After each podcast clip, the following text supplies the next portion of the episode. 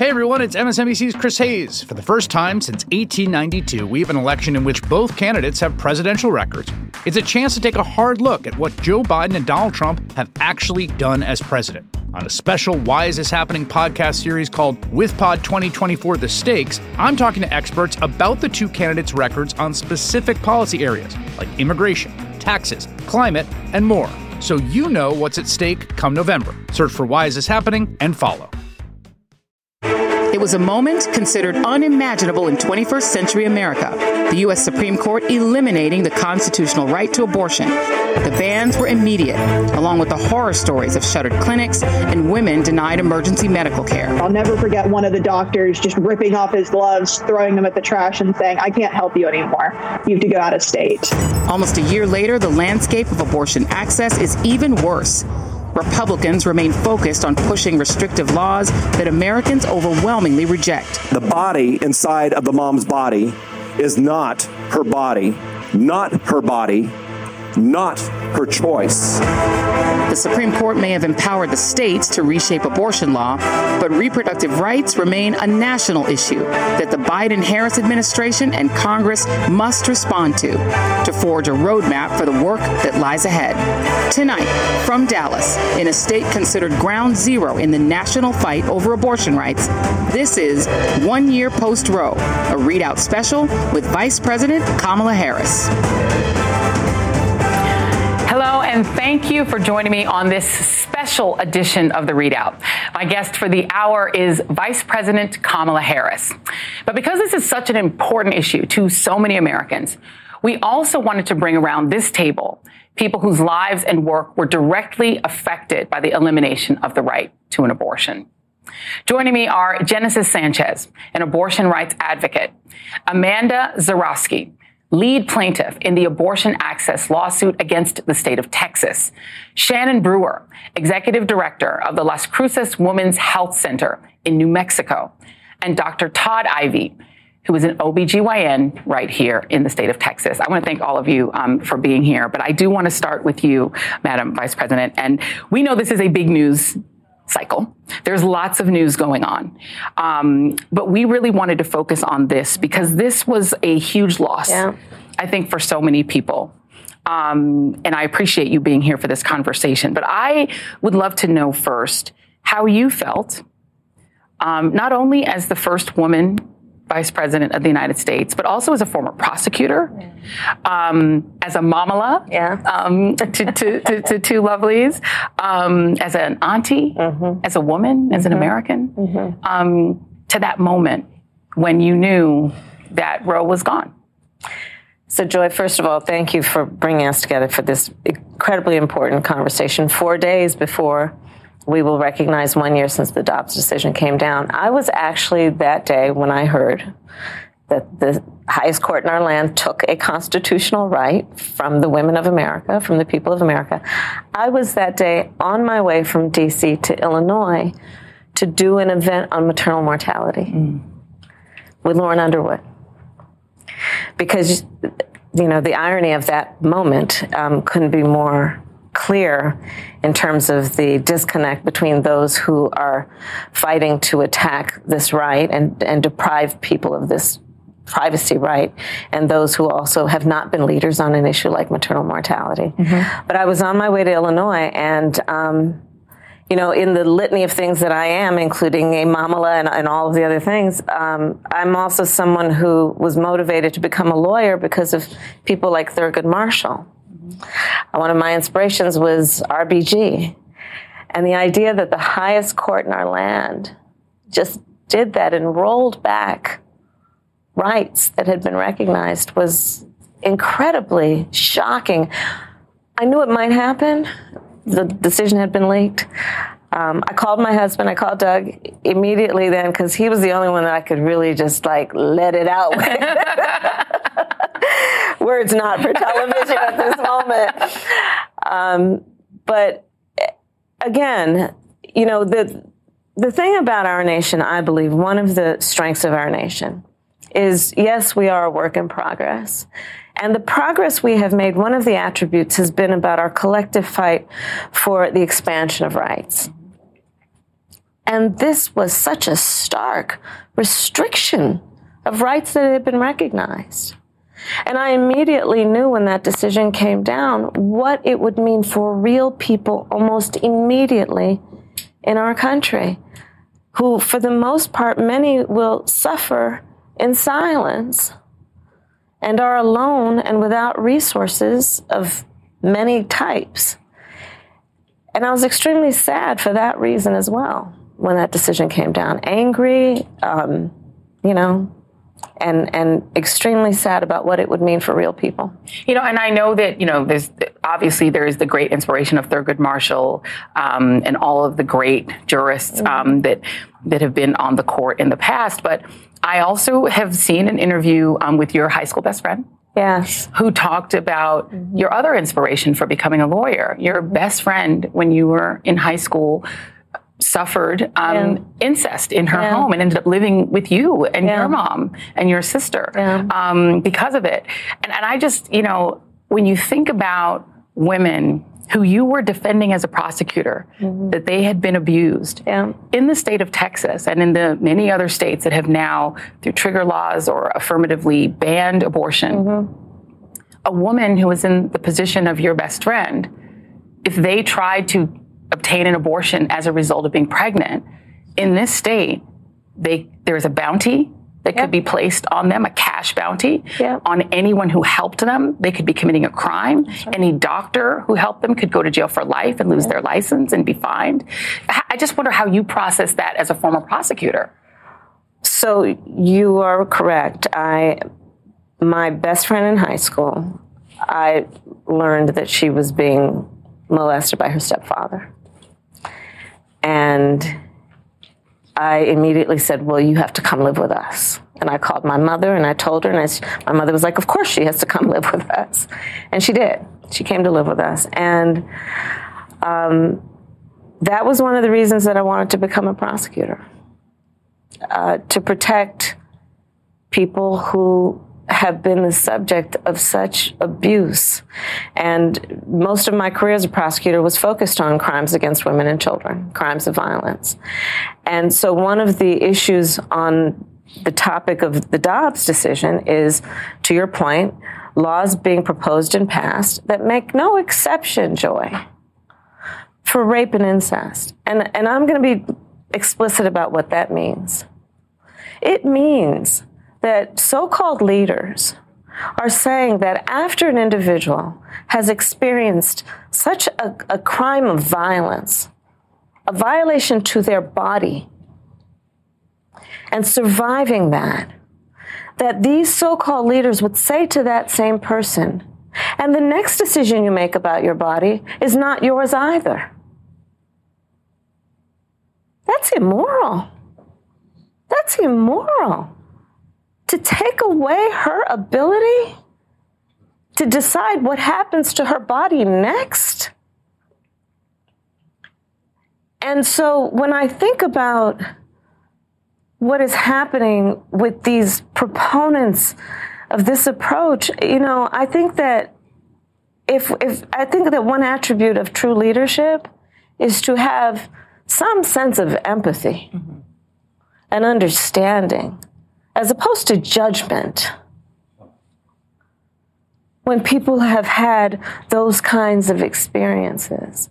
And these are the things that are at play. And I, and I do want to say, because I think it's very important to say, on this issue, one does not have to abandon their faith mm-hmm.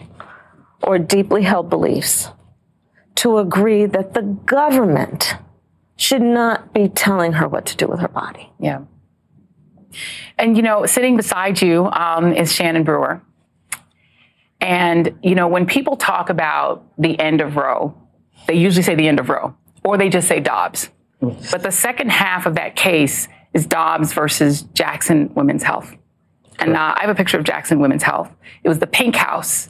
Yeah. It was the last abortion clinic in Mississippi, not just in Jackson, Mississippi, but in the state. And it was your lawsuit against the state for eliminating access to abortion that winds up being this case, Dobbs versus Jackson, Mississippi. that triggers the end of abortion rights. And and I, I you know, and we're looking just at this image of the house that it is now in a, a consignment shop. Mm. Um, I remember driving by it not long ago and seeing it and being sort of shocked when someone told me that was the pink house. Yes. And I wonder in that moment when you heard that Dobbs was gone, how you felt. Um, I really, I felt like we had gone back in time. Actually, that's what I felt, and still to this day, that's what I feel. Um, I feel we, you know, we've let women down. We've we've we've set things back so far, and it's it's going to take forever to get it back. If that ever happens again, it won't be in our lifetime. That that's how I felt at that time. Um, I felt that all the fighting we had done was all in vain at that moment. I, it, it, was just it's you have all types of feelings during when that took place, Every, from staff, friends, you know, doctors, escorts, everybody who helped with the movement it, it was very emotional for everybody. Yeah. yeah. I mean, it, when, when, I think of you, I think of T.R.M. Howard, Dr. T.R.M. Howard, you know, in, mm-hmm. in Mississippi, who mm-hmm. risked, uh, you know, arrest, mm-hmm. providing abortions for women in Mississippi yeah. back in the 19, you know, 50s and yeah. 60s. You are an activist. You have moved to New Mexico to continue to help women. I have. I have. I moved to New Mexico. Um, Literally Jackson closed in July. We opened in New Mexico in uh, August. Um, we had already been preparing for it because we knew what was about to come. So we had been trying to figure out how we were going to make sure women uh, continue to have access during this time. Um, and now we, what we've been doing, we've been seeing women from all over. Uh, most of our, most of the women have been from Texas and that was one of the main reasons we wanted to open there was to help the Texas women. Um, Mississippi also, but most of the Mississippi, we still, they still had um, other states. Yeah, so that's what we've been doing for the last year is getting clinics open. Um, we're now working in um, Chicago, getting trying to get a clinic open there. And you know, Texas is you know obviously um, ground zero for this fight. Um, you're a part of that story, Amanda, in the sense that you are suing the state. Talk about why. It started out for me as education and advocacy because a lot of people, I think, didn't understand the sweeping impacts that these laws could and are having on real women, including myself. And so it was a big part of just educating people and helping them understand what's truly happening. But now it's become much bigger than that. And what I hope now is to give a voice to all of the other women that this is happening to, that it has happened to, that it will happen to.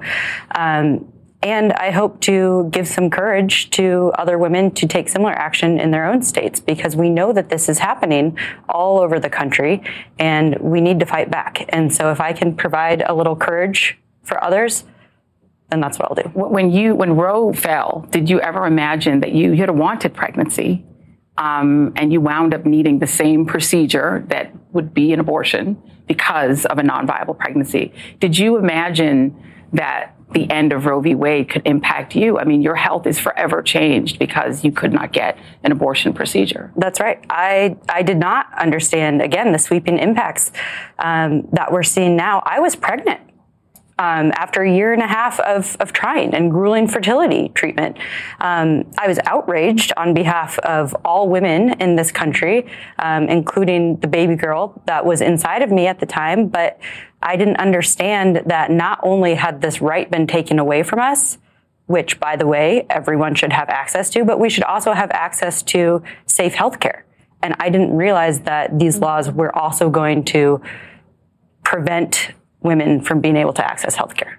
And I just want to throw, oh, please, I'm going to throw it no, was, that's, that's the amazing thing is that a lot of people didn't realize it until after this took place. Mm-hmm. You know, we, we've been, you know, fighting and talking to women forever, but people don't ever think that their rights can be taken. So that's why nobody ever took it seriously. Even when they saw it on the news, when we were in and out of the courts, nobody ever took it seriously until afterwards. And, and then everybody was like, there's no way that's possible. And I'm like, yeah. Yeah. You are right. You know, there's a, a saying I, I often quote from Coretta Scott King, and she said, "The fight for civil rights, which is right? The right of individuals to make decisions for themselves about their own life.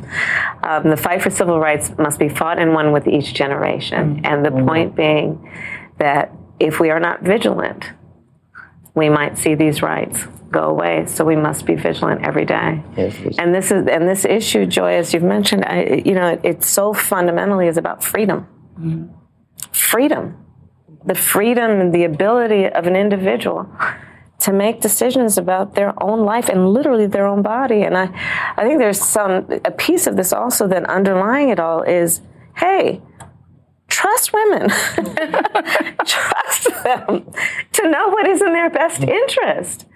What are we saying that a bunch of people in a state capital in yeah. Washington D.C. are in a better position to make a decision for her than she is? Yeah in terms of what is in her best interest, the best interest of her ham- family, especially when we consider that the majority of women who receive abortion care are mothers. Yeah. Mm-hmm. And when they're making that decision about what is in their best interest, it, it takes into account usually so many people beyond herself mm-hmm. in deciding what is best. Yeah.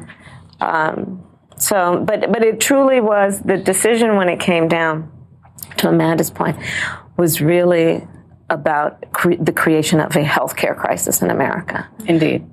And because it is not only about abortion care, it is about access to reproductive care, access to doctors, access to OBGYNs. Um, the data shows us that in a state like Texas, there it, there are OBGYNs in only half the counties in this state. Yeah. There's an OBGYN in only half the counties in this very state. And you are getting an amen from the doctor at the end that of the table. And what absolutely I'm absolutely true. We're going to we're going to take a quick break, and when we come back, we are going to ask our doctor about the state of healthcare in Texas without Roe, and we are going to ask our representative from the young generation who is essentially growing up without this right. Um, so much more with Vice President Kamala Harris and our wonderful guests when our ReidOut special, one year post Roe, continues after this quick break.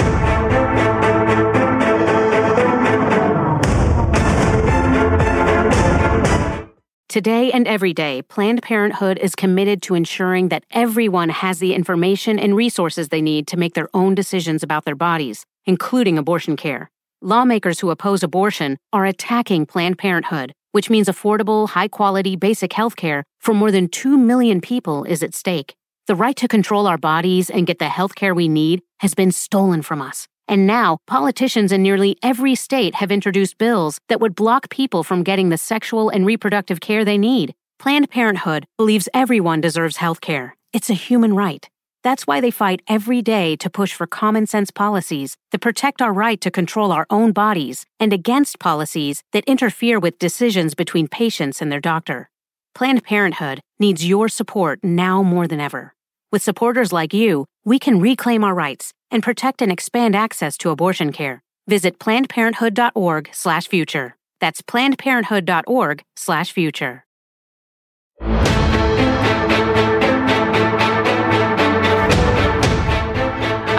the Honorable Kamala Harris, Vice President of the United States, and my panel, Genesis Sanchez, an abortion rights advocate, Amanda Zurawski, lead plaintiff in the abortion access lawsuit against the state of Texas, Shannon Brewer, Executive Director of the Las Cruces Women's Health Organization in New Mexico, and Dr. Todd Ivey, who is an OBGYN here in Texas. And before we went to break, Dr. Ivey, we were sort of beginning to chat about the consequences, and the Vice President made an excellent point about when you eliminate abortion, you sometimes eliminate doctors.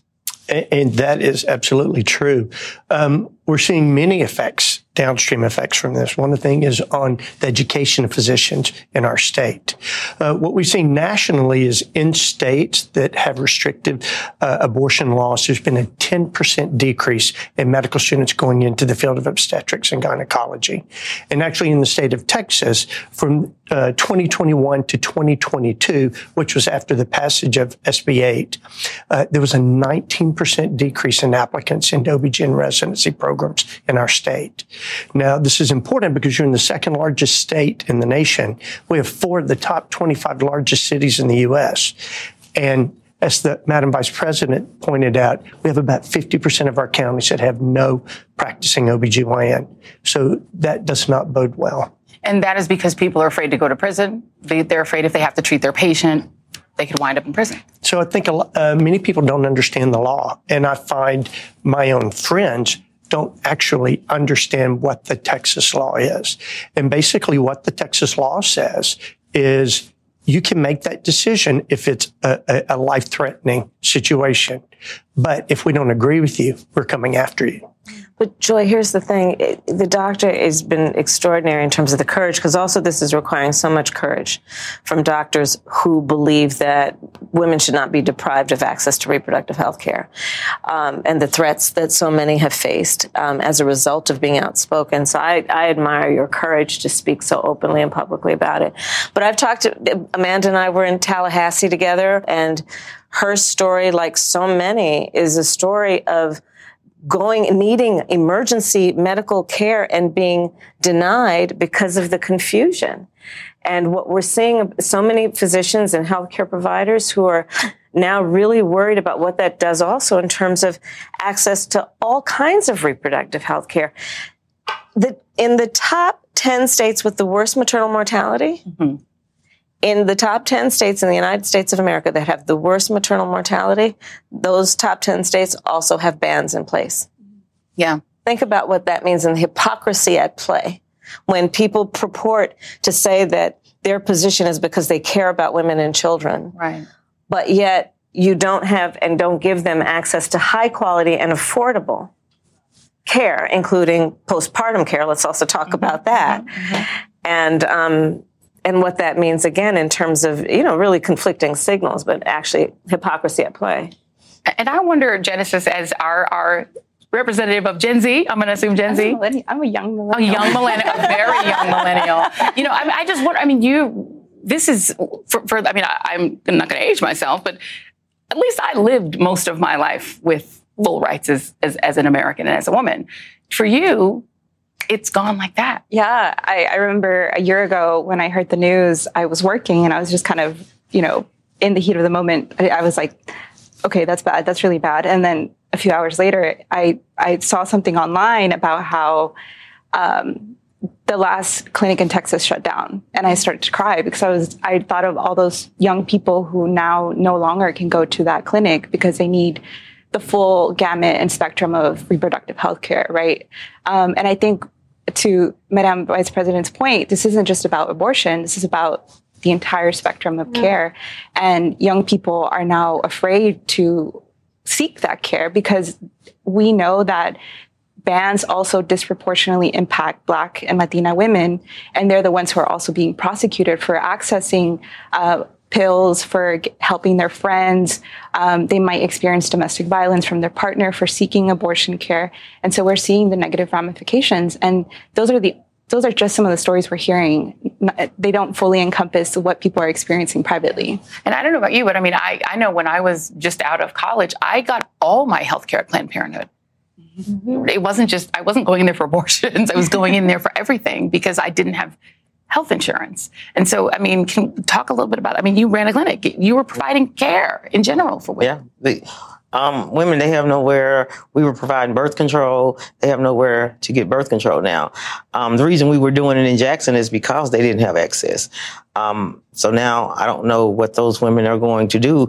And that's the thing that aggravates me the most is that they will take away so much, but they won't find an answer to you know, to provide basic needs for these women. And that's what's um, really detrimental to the women, actually, in Mississippi and everywhere. Joy, you mentioned college. So my goddaughter um, is a senior, just graduated high school, on her way to college.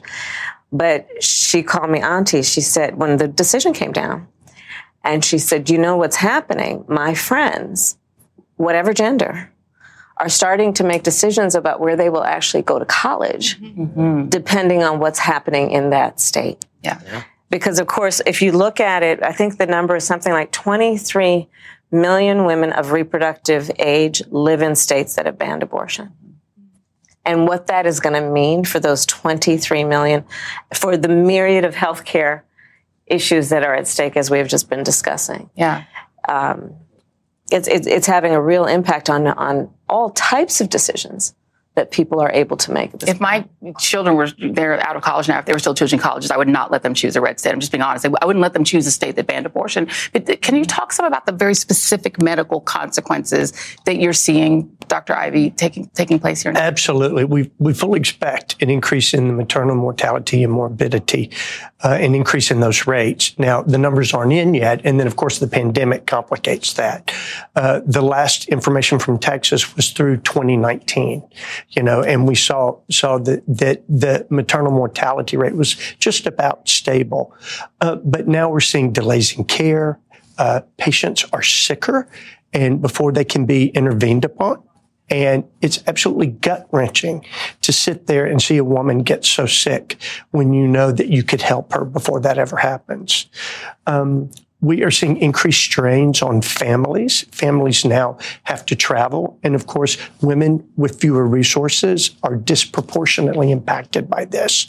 So now they take time off work, have to get childcare, travel to New Mexico or another state. Huge financial strain. Dr. Ivey, can you also talk a bit about um, Joy, if you don't mind? No, please, please, absolutely. Um, I'm hearing countless stories of women who are um, in the process of miscarriage, intended to take pregnancy to term, and are in the process of miscarriage, and are having to travel from places like Texas to Colorado, places like Texas or Florida to Seattle to get care, to, to address their miscarriage.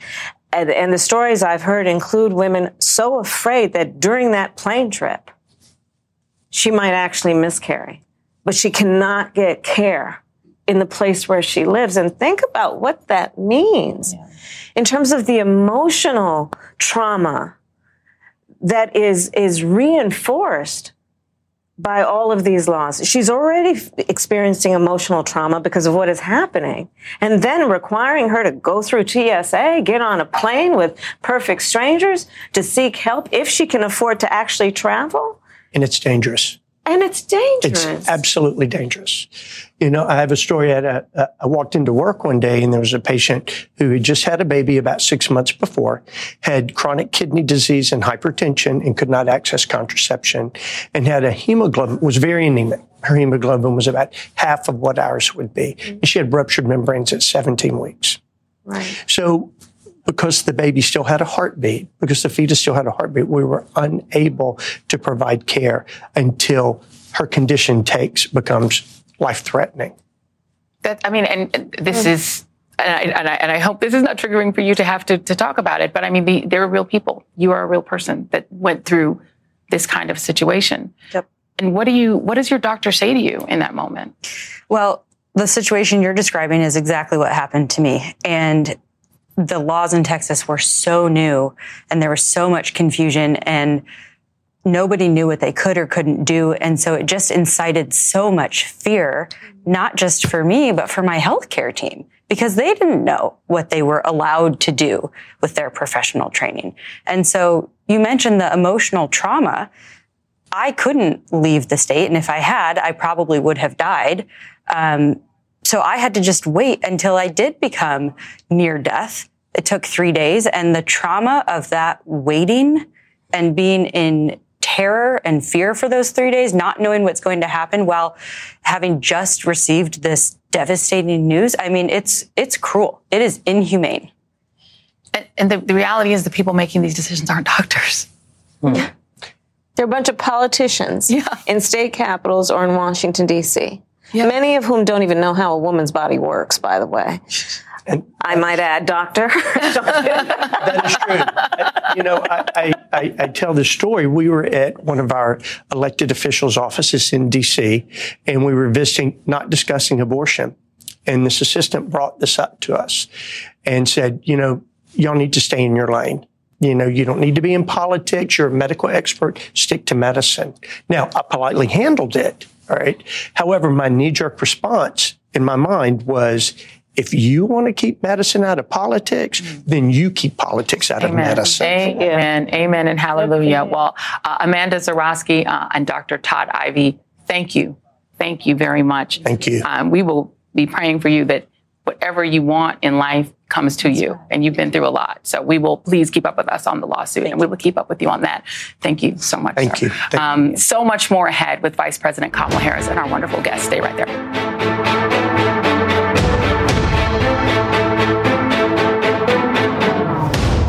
Hi, I'm Jonathan Capehart, and I'm excited to share some great news. Both the Saturday show and the Sunday show are available as a podcast.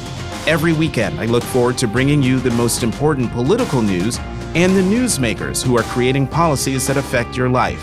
For me, it's all about the conversation. That's when news is revealed and understanding begins.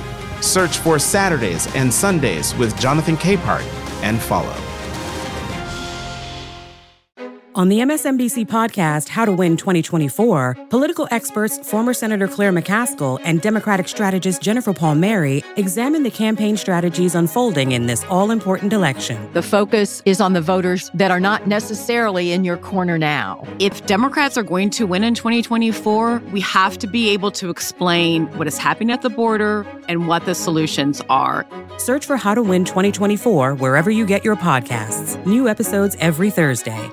I'm back with Vice President Kamala Harris. Genesis Sanchez and Shannon Brewer are still with me.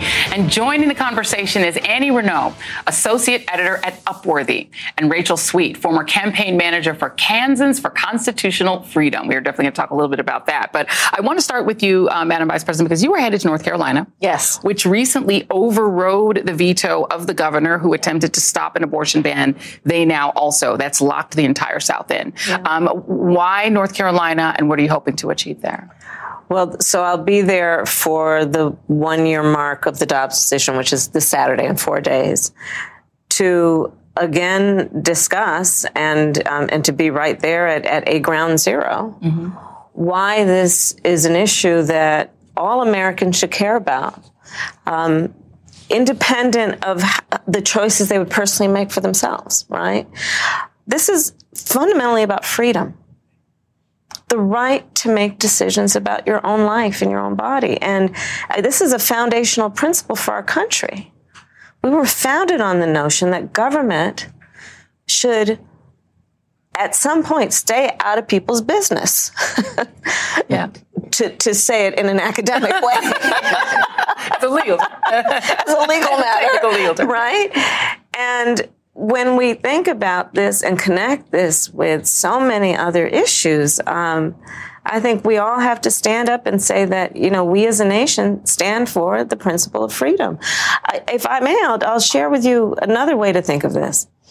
I've now, as vice president, met with over 100 world leaders presidents, prime ministers, chancellors, and kings. When we, as the United States of America, walk in those rooms, we walk in with the authority to talk about the importance of democracy, of individual rights, human rights, rule of law. And in that way, we are a role model. We've held ourselves out to be a role model. Well, when you're a role model, everybody here at this table knows, people watch what you do to see if it matches up to what you say. People around the world are watching what's happening here. My greatest fear is women fighting for, for, for basic rights in various countries that their so-called leaders, autocrats, dictators will look at them and say, well, you want to hold out the United States as an example? Look what they're doing. You be quiet. This issue, in addition to affecting real people every day, as we have discussed, also calls into play our commitment to a foundational concept, which is that of freedom. And you know, Annie Reneau, um, we have a, a, fundamental principle here that is also separation of church and state. Mm-hmm.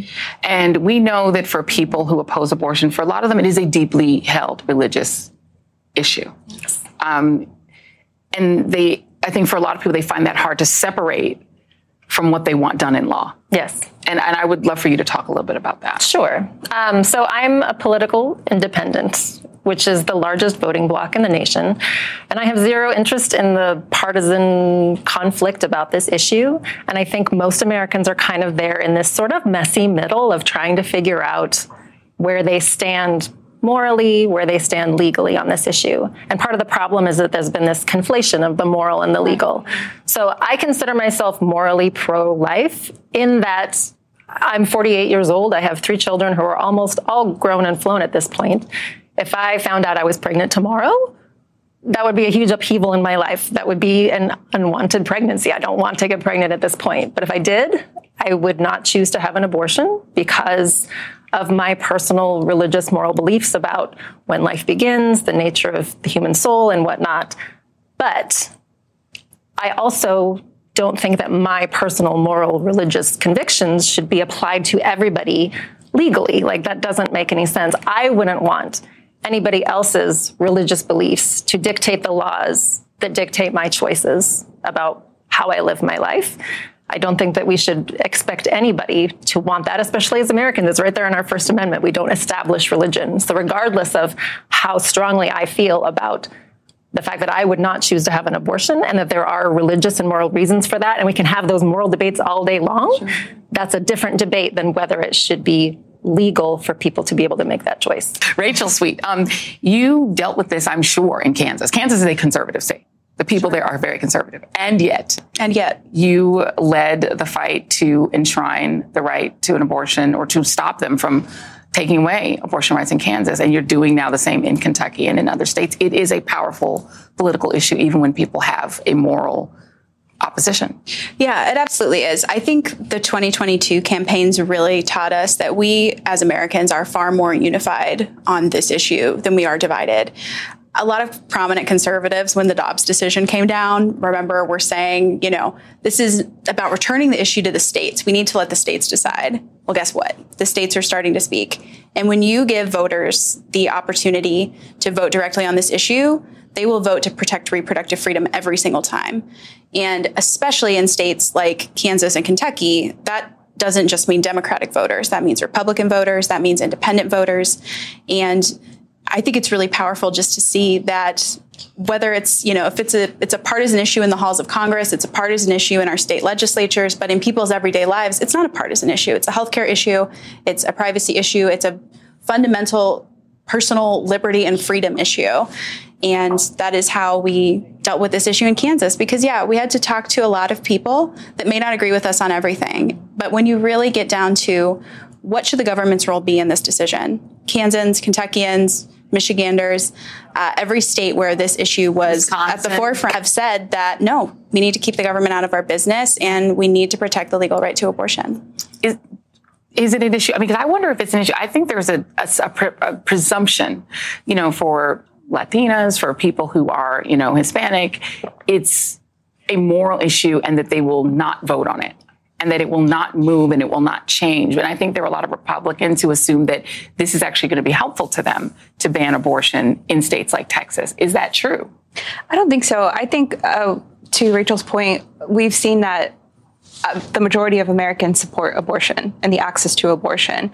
And so that runs the gamut of people. That includes immigrant women. Um, it includes uh, people in red states, right? But because abortion bans target red states, those are also states where a lot of redlining happens, where people don't have access to the vote in ways that other people do. And so they, you know, they may want to vote for a pro-abortion candidate, but they don't have access to that, right? They can't. Um, and so I think it's more that, you know, I think there's a there's a an idea that we are maybe more conservative or we lean into the, those Catholic ideals. But the reality is that, just as Rachel said, what we are living day to day is very different from what we want politicians to do um, and what we how we want them to vote. Yeah. I think that's why it's so important, right? We need to keep politics off our bodies. Hello, Red State, Mississippi. okay. okay. I think you know. I think she's right. I think we a big part of the problem is that number one, we're not voting. That mm-hmm. you know, the the a, a big portion that should be voting is not voting, and they are making it harder and harder, passing, constantly passing different laws in each state to make it harder for certain people to vote, which are the people who are being affected by this the most. So we need to be fighting in these states for your voting rights. That's important. People didn't think that was important before, and I think they're starting to realize it because, you know, as I speak to people now, they seem to realize that it starts on that, that state level And that's how it becomes so big. And you've got to tackle it while it's on that state level. Yeah. Well, you know, it's it. You, I couldn't agree with you more. And actually, if you do a, a, just a quick analysis of which states, from which states are you seeing attacks on the freedom to make decisions about your own body, um, the the freedom to to have access to the ballot box, the freedom to love and marry who you love and and be open about that, you will see a significant overlap. Yes. And I couldn't agree with you more that what Kansas and your leadership and the leadership of so many people showed us is that when you remind people that they have power through their vote to weigh in on this issue, they do it. From Kansas to California, red states, blue states, we saw whenever it was on the ballot in the midterms, people voted in favor of the freedom of the American people to make decisions about their own body. And I think that should give us the momentum that we need to know that we have to encourage people to use their vote because ultimately, um, this is an issue that will be resolved by federal legislation that codifies, which means puts into law the protections of Roe. But I also will remind people let's not overlook local and state elections. Because if you live in a state that has criminalized healthcare providers and provides for jail time, pay attention to who your prosecutor is. Pay attention to who your state legislator is. If your state is passing laws to either protect the right or attack the right, pay attention to who your attorney general is, who your governor is. Um, but ultimately, the United States Congress can put back in place what the United States Supreme Court took. The United States Supreme Court took a constitutional right. The United States Congress has the power to put in place a protection of that individual privacy right that all Americans should be entitled to. Well, that is a perfect uh, place for us to take a quick break because when I come back, I want to ask you all about this national landscape. First, what yeah. the administration can do, yeah. uh, what Congress might do, but also what some judges might do. We do, we are awaiting a ruling on mifepristone, yeah. um, on whether or not we can have an effective national abortion ban or maybe even a legislative national abortion ban. Senator Lindsey Graham and others have talked about enacting that. We're going to get into that and talk about what we do next. Uh, so stay with us as our discussion continues with Vice President Kamala Harris and on our ReidOut special, one year post Roe. This great panel is coming right back.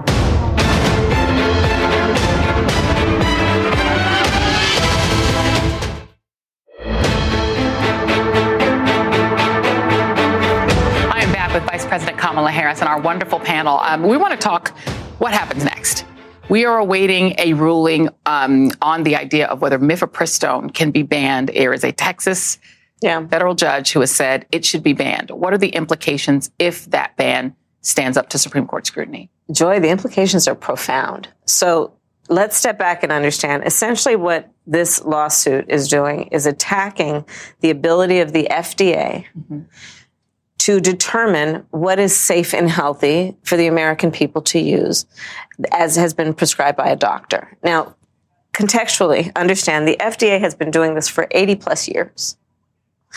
And their process is it is medically reviewed, scientists peer reviewed, and they take it very seriously. And when they make a decision something is safe and effective, it is because it is actually safe and effective. Right.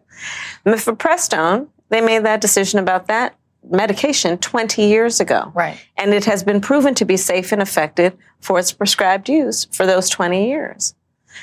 These folks who are politicians are now encouraging lawyers to encourage a judge, not a medical doctor, to decide and put in place their judgment over the judgment of the FDA. I ask people, you should, if you understand what this means, understand that you ought to go and look in your medicine cabinet and look at the drugs that the medications that you may have there. Could be anything from insulin to what you need for blood pressure, it, uh, chemotherapy drugs mm-hmm. are arguably up to attack. This is so wide sweeping and wide ranging in terms of the implications. Mm-hmm. And it is also another example of how we are in the midst of a healthcare crisis where we are literally at a place where politicians urging lawyers, by the way, they forum shopped in finding that Correct. judge, um, are trying to replace the decisions of medical professionals about a medication that is prescribed and is safe and effective for its use. It's it, the, the, implications are frightening. So we're fighting this at the moment, state by state. It could soon though be national. But let's start with state by state. Rachel Sweet. Yes, you are headed to Ohio. Yeah. How do we do this state by state? Yeah. So I'm really honored to be working with the team over at Ohioans for Reproductive Freedom. Please check out their website, ohioans for ohioansforreproductivefreedom.org. Um, but as we were discussing before the break, abortion ballot measures went five for five in 2022. We know that if the American people are given the opportunity to vote on this issue, they will stand united and protect the right to abortion. The problem is our opposition also knows that. And so instead of just attacking abortion rights, they are also waging war on direct democracy, on the initiative petition process, on the ability of states to even put this issue to a vote in 2023 and 2024. Ohio is a really great example. In August, voters will have the opportunity to vote on issue one, which is a constitutional amendment that would make it so that all future ballot measures must pass with a 60% majority instead of a simple majority. And that was placed on the ballot specifically to make things harder, harder. for yeah. the reproductive freedom measure in November of 2023. So it's just a good reminder for all of us that there is so much intersection with these issues with voting rights, with Absolutely. direct democracy. Absolutely. And we have to use every single tool in our toolbox to and, sure that we protect our rights. And Annie Reneau, how do we have these conversations with people who have a moral objection to abortion? I think that the key is really keeping it keeping it in that realm of the right to medical privacy, which is what Roe was really about to begin with. My daughter had uh, a ruptured appendix a couple of months ago, had a surgery, had an abscess come back like a couple of weeks later, had a second surgery. And in that process, you know, we were in the hospital room talking with her surgeon, talking with her sure. doctors about the different choices that, you know, they were going to make in her care, where we had choices in her care and whatnot. Sure. I can't even imagine the ludicrous of having politicians in that room with us Deciding dictating what, what choices we can make about that and that's Yeah. not even anything as consequential as Yeah. pregnancy and childbirth and all of that so yeah just keeping it in the realm of medical privacy It keeps it think very is- simple. yeah And, and Genesis, how do we make sure that people understand this nexus between the right to vote, between their need for medical privacy? Yeah, well, I'll speak to what you said. You know, Roe v. Wade was about the right to privacy. And so when you start to talk about here are all the things that could go away, here are all the things that are coming down, Yeah. uh, you know, I think that motivates people to either vote or to mobilize in their communities. And something that uh, we know to be true, generations before us know we know now is that you cannot ban abortion. You can only ban safe abortion. That's right. And Yeah. so people are still going to seek care and that's Yeah. only going to get more and more dangerous. And so I encourage people to continue to donate to their local abortion fund so we can fly Texans to New Mexico and get that care that they need. And you're going to keep fighting.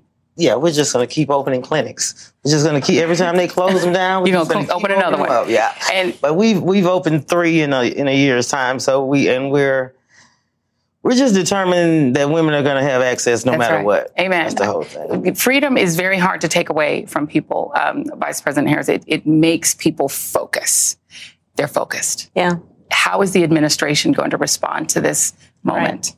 Well, on the mifepristone issue, for example, um, we are fighting in the courts. We're going to keep fighting because we also know that the majority of um, folks who who receive this kind of care receive it through mifepristone, and so we are dealing with that. We are fighting on the also the point that is a fundamental point. No one, regardless of their gender or condition, should be denied access to emergency health care. Right. So in our previous panel, for example, we talked with Amanda. No one should be denied that. So we are fighting in the courts as it relates to that, but also we are fighting on the issue of patient privacy. Um, this is absolutely about the private decisions that an individual should be able to make in consultation with their healthcare professional and not worry about that information becoming public or being used, for example, by law enforcement. Right. And so one of the things that we are doing is fighting against law enforcement having access to this private information um, for the sake of criminalizing someone who, who just essentially wants health care. Um, but, you know, I'll say, Joy, the bottom line is this. We have got to understand the connection between this issue and elections. Elections matter. We've seen that in the work that has been done in the various states. We need a United States Congress who understands and appreciates the exact point that has been made at this table. It is the individual right, the privacy right of people to make this decision, not having their government make this decision for them. Yeah. And let me tell you something our president, Joe Biden, when that legislation gets passed to codify and put in place the protections of Roe v. Wade, mm-hmm. Joe Biden will sign it. All right. So let's get let's let's make sure everybody that you know is registered to vote, like you were talking about. Let's make sure that people understand the power of their voice on this because we've seen how it has an impact. And so much of this discussion that you brought us together for is about really fully appreciating that this is not some conceptual issue. That's right. It's about That's right. real people That's right. every day. That's right. Who, for the most part, are silently suffering. And we as a society that should care, should care enough to vote. Amen. Well, I want to thank, on that note, amen. You can get an amen even though it is not Sunday. Um, Thank you. I appreciate that. I Tell your neighbor. Tell, tell your neighbor. neighbor! Uh, I want to thank the Honorable Kamala Harris for making the time. Vice President of the whole United States, who came and sat at this wonderful table with us and all of our incredible guests tonight for this very enlightening discussion. That is tonight's ReidOut from Dallas, Texas. Thank y'all for tuning in.